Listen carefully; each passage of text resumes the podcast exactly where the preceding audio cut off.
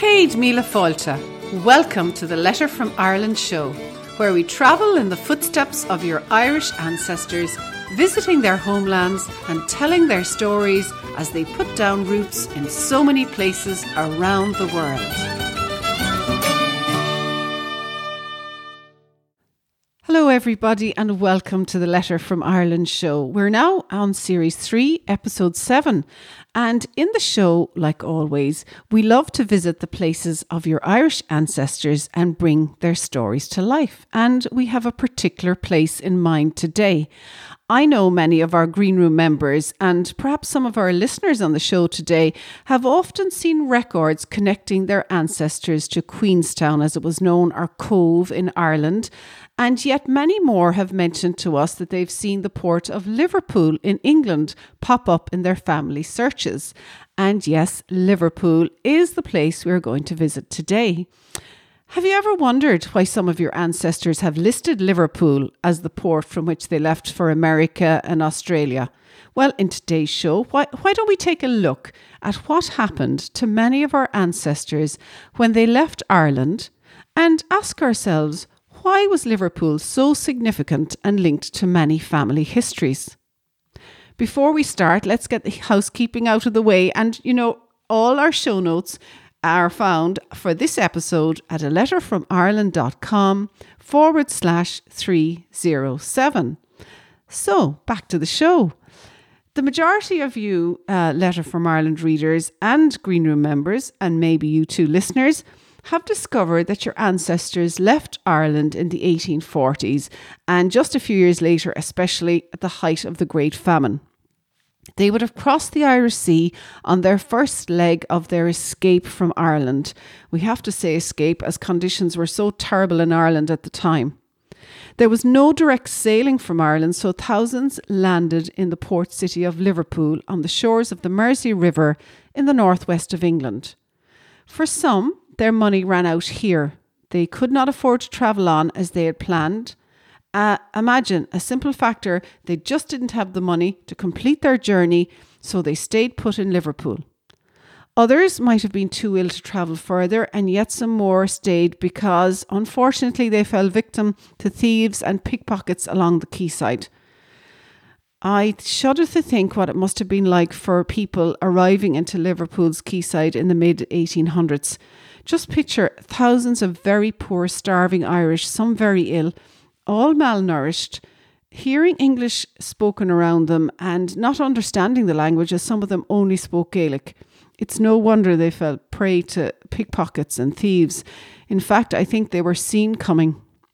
But maybe they might have had a luckier escape than others because I read a report that illustrated something that happened in 1848 and it reported that the SS Londonderry, which was a steamship that sailed at the time between Sligo to Liverpool, encountered very stormy weather conditions. There were 150 steerage passengers on board, trapped in tight conditions in the hold below deck. Now, this hold measured only 20 feet long with six and a half feet headroom. When I read that, I thought I'd got the numbers incorrect. It's so tiny. And disaster struck, of course, and 72 passengers perished on that day. So 72 of the 150 passengers, steerage passengers, died. It was definitely a place we had to visit Liverpool, as it's such a part of the Irish Ancestral Trail. And Mike and I felt compelled to make that journey, which we did a few years ago, before really I would have learned so much about Irish immigration. The quayside nowadays has been redeveloped and it's a major tourist attraction in Liverpool and loads of people there. On the day we were there, everybody was happy. It was a sunny day. It was really lovely. One of the main attractions which caught our eye was a sculpture of four famous local guys. I wonder if you know who they are, but maybe I'll tell you later on in the show. And as you walk further out along the Mersey River, at intervals along the quayside, we noticed real tall pairs of pillars with strong iron gates. Now, these were the entrances to the many docks that sprung up along the riverside. So, Mike and I were in search of one particular gateway further out along the quayside and up further the Mersey River. So, we headed out on foot and we left the developed central docks behind us and made our way along the quayside We passed many of the large gates that line the dockside till we came to a, a, fairly run-down part of the quayside, I must admit, but the pillars and the gates were still standing strong. We had found what we were looking for. These old quay gates they would have once swung open for our Irish ancestors. They were locked today, but this was Clarence Dock. This was the place where the emigrant Irish would have first set foot in the city from the 1830s when the dock opened. During the famine in the 1840s, I couldn't believe this, but 1.3 million Irish people travelled through this dock. And some of them stayed in Liverpool and would have crowded in around the area into cellars and houses in Vauxhall and Scotland Road, living in particularly unsanitary conditions. Unfortunately, the starving Irish arriving in such large numbers they weren't very welcome because they contributed and aggravated the already uh, Liverpudlian problem of poverty and misery. And, you know, you can only imagine how difficult it was for our ancestors at that time maybe one of your own ancestors made this journey to Liverpool and maybe in time they moved out of Liverpool because some people did move on to London and other British towns and cities and still more moved away over to Waterloo Dock as we know now if they had the money and they boarded a ship to America. And here are my impressions standing in front of Clarence Dock when Mike and I eventually found it. I'm here at Clarence Dock, and the sign here on the wall is so faded. And this is now the point where many thousands of Irish people would have come through into Liverpool. The dock here beside me is derelict, and nowadays it's really on the seedier side of Liverpool. No indication here at all of all the thousands of Irish people that would have trooped through here in the 1800s. Also, this area now I believe is going to be developed into a football pitch in time. So it's amazing to think that we're standing here and yet it's just the side of a very busy road and a long forgotten time today. So you can hear the noise because um, that recording was done at the side of a very busy road. And while the dock behind us, Clarence Dock, was very run down and neglected, it also gave you the feeling of maybe what it really was like for people to step out into a busy city at the time.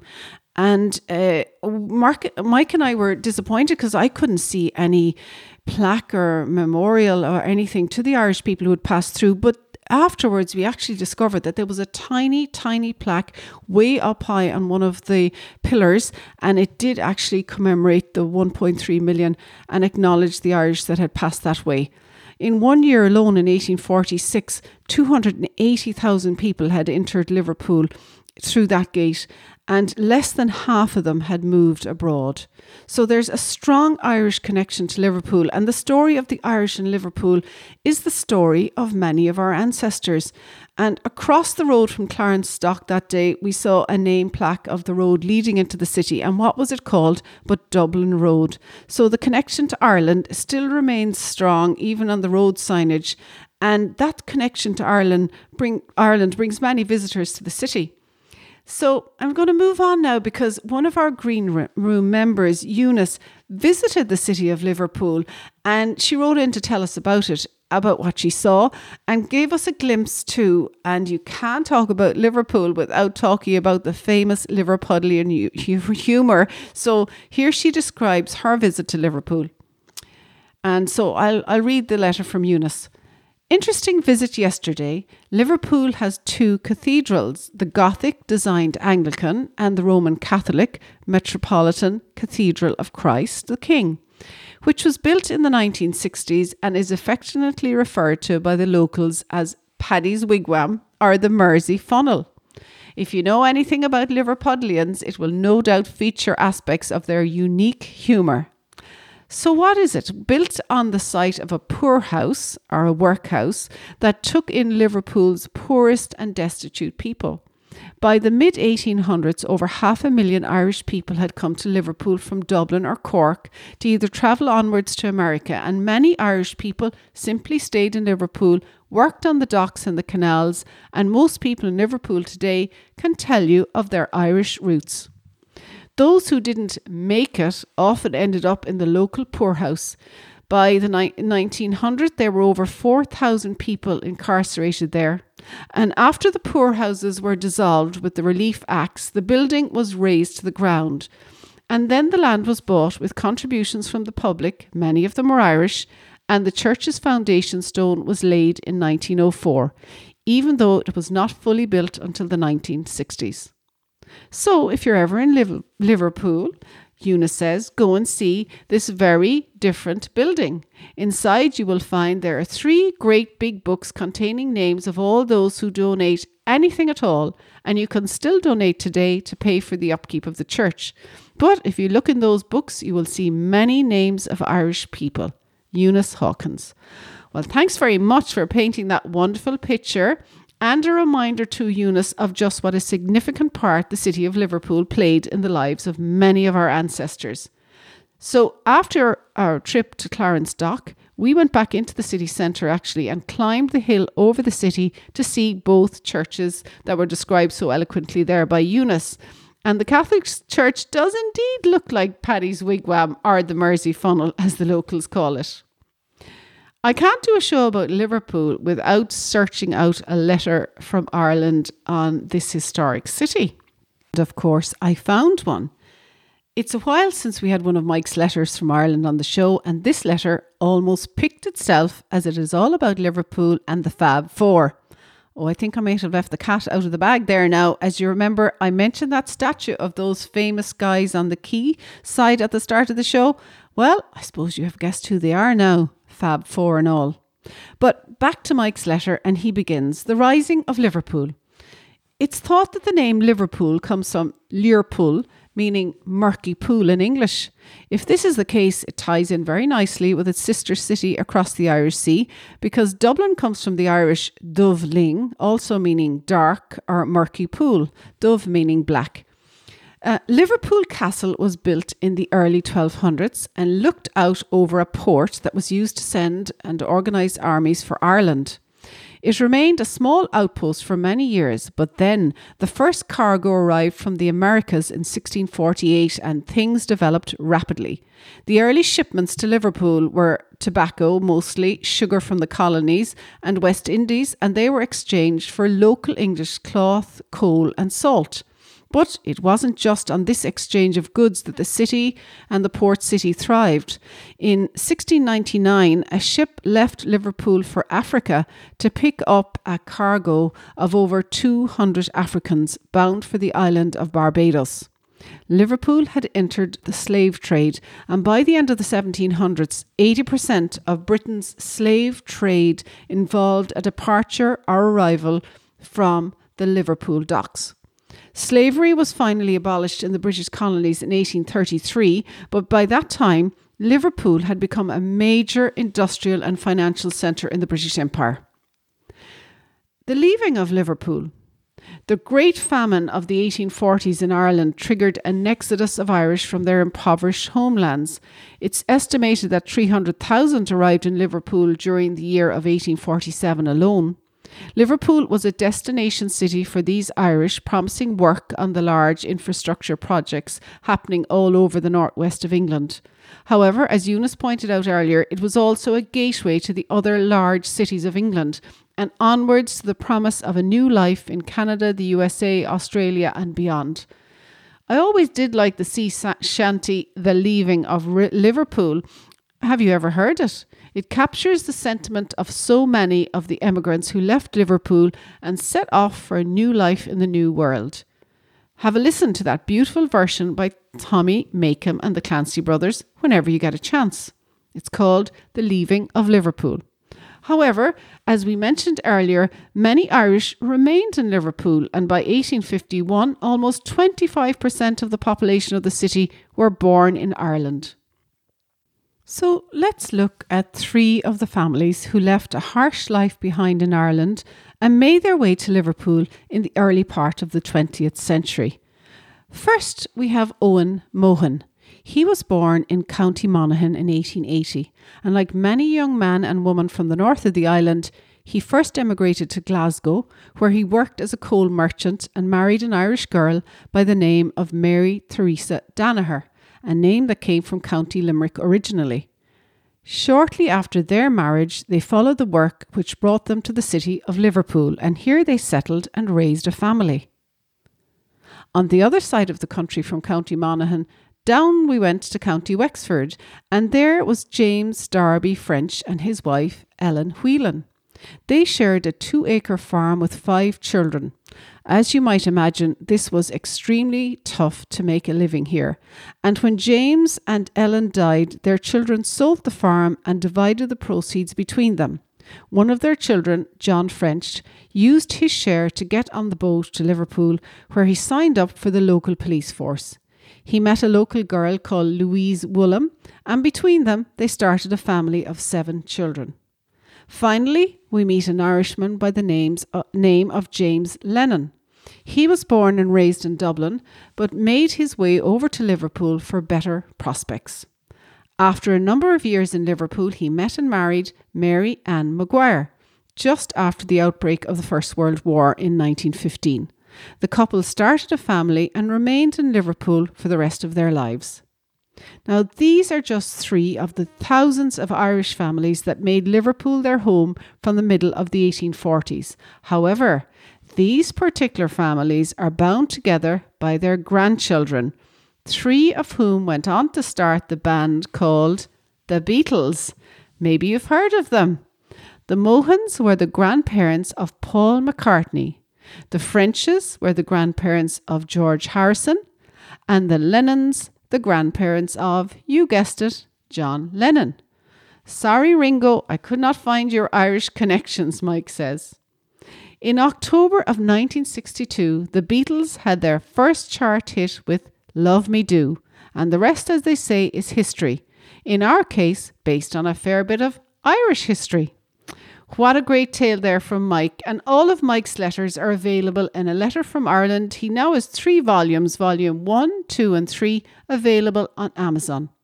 And isn't it amazing? Liverpool and the Fab Four. And of course, when we were in Liverpool, we did take a photo with that wonderful statue of the famous guys on the quayside.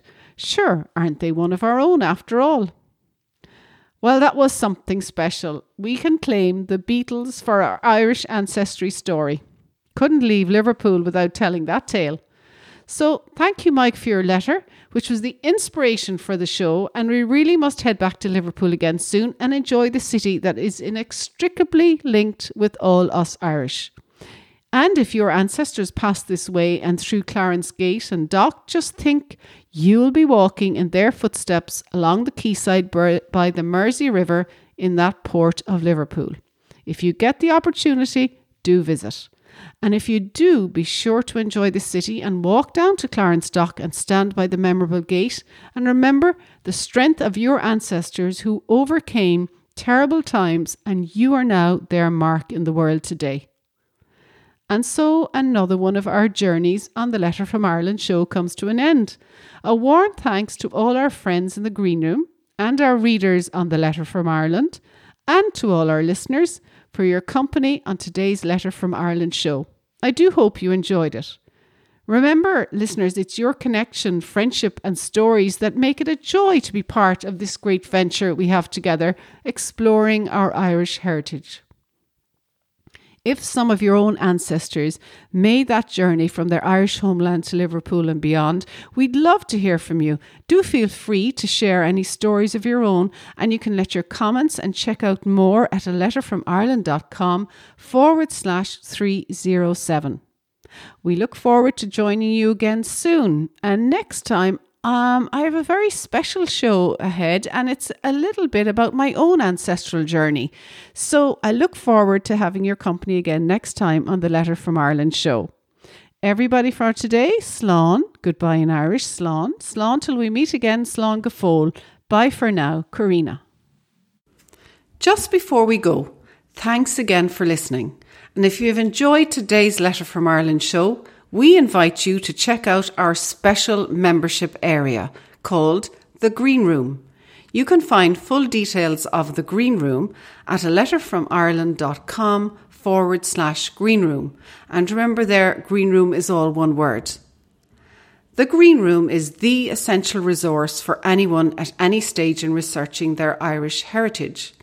It's where we delve into all the good stuff to help you break down those brick walls and connect the pieces in your Irish ancestry puzzle. You get access to online genealogists, extensive research tools, quick win training, as well as member only access to johngrenham.com and a supportive, active community to help you along the way with feedback and advice.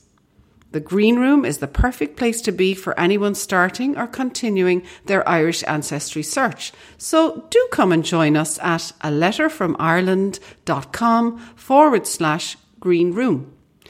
Well, that's it for me, and I'll be back next week with another instalment of the Letter from Ireland show. Look forward to chatting with you then. Slán Carina.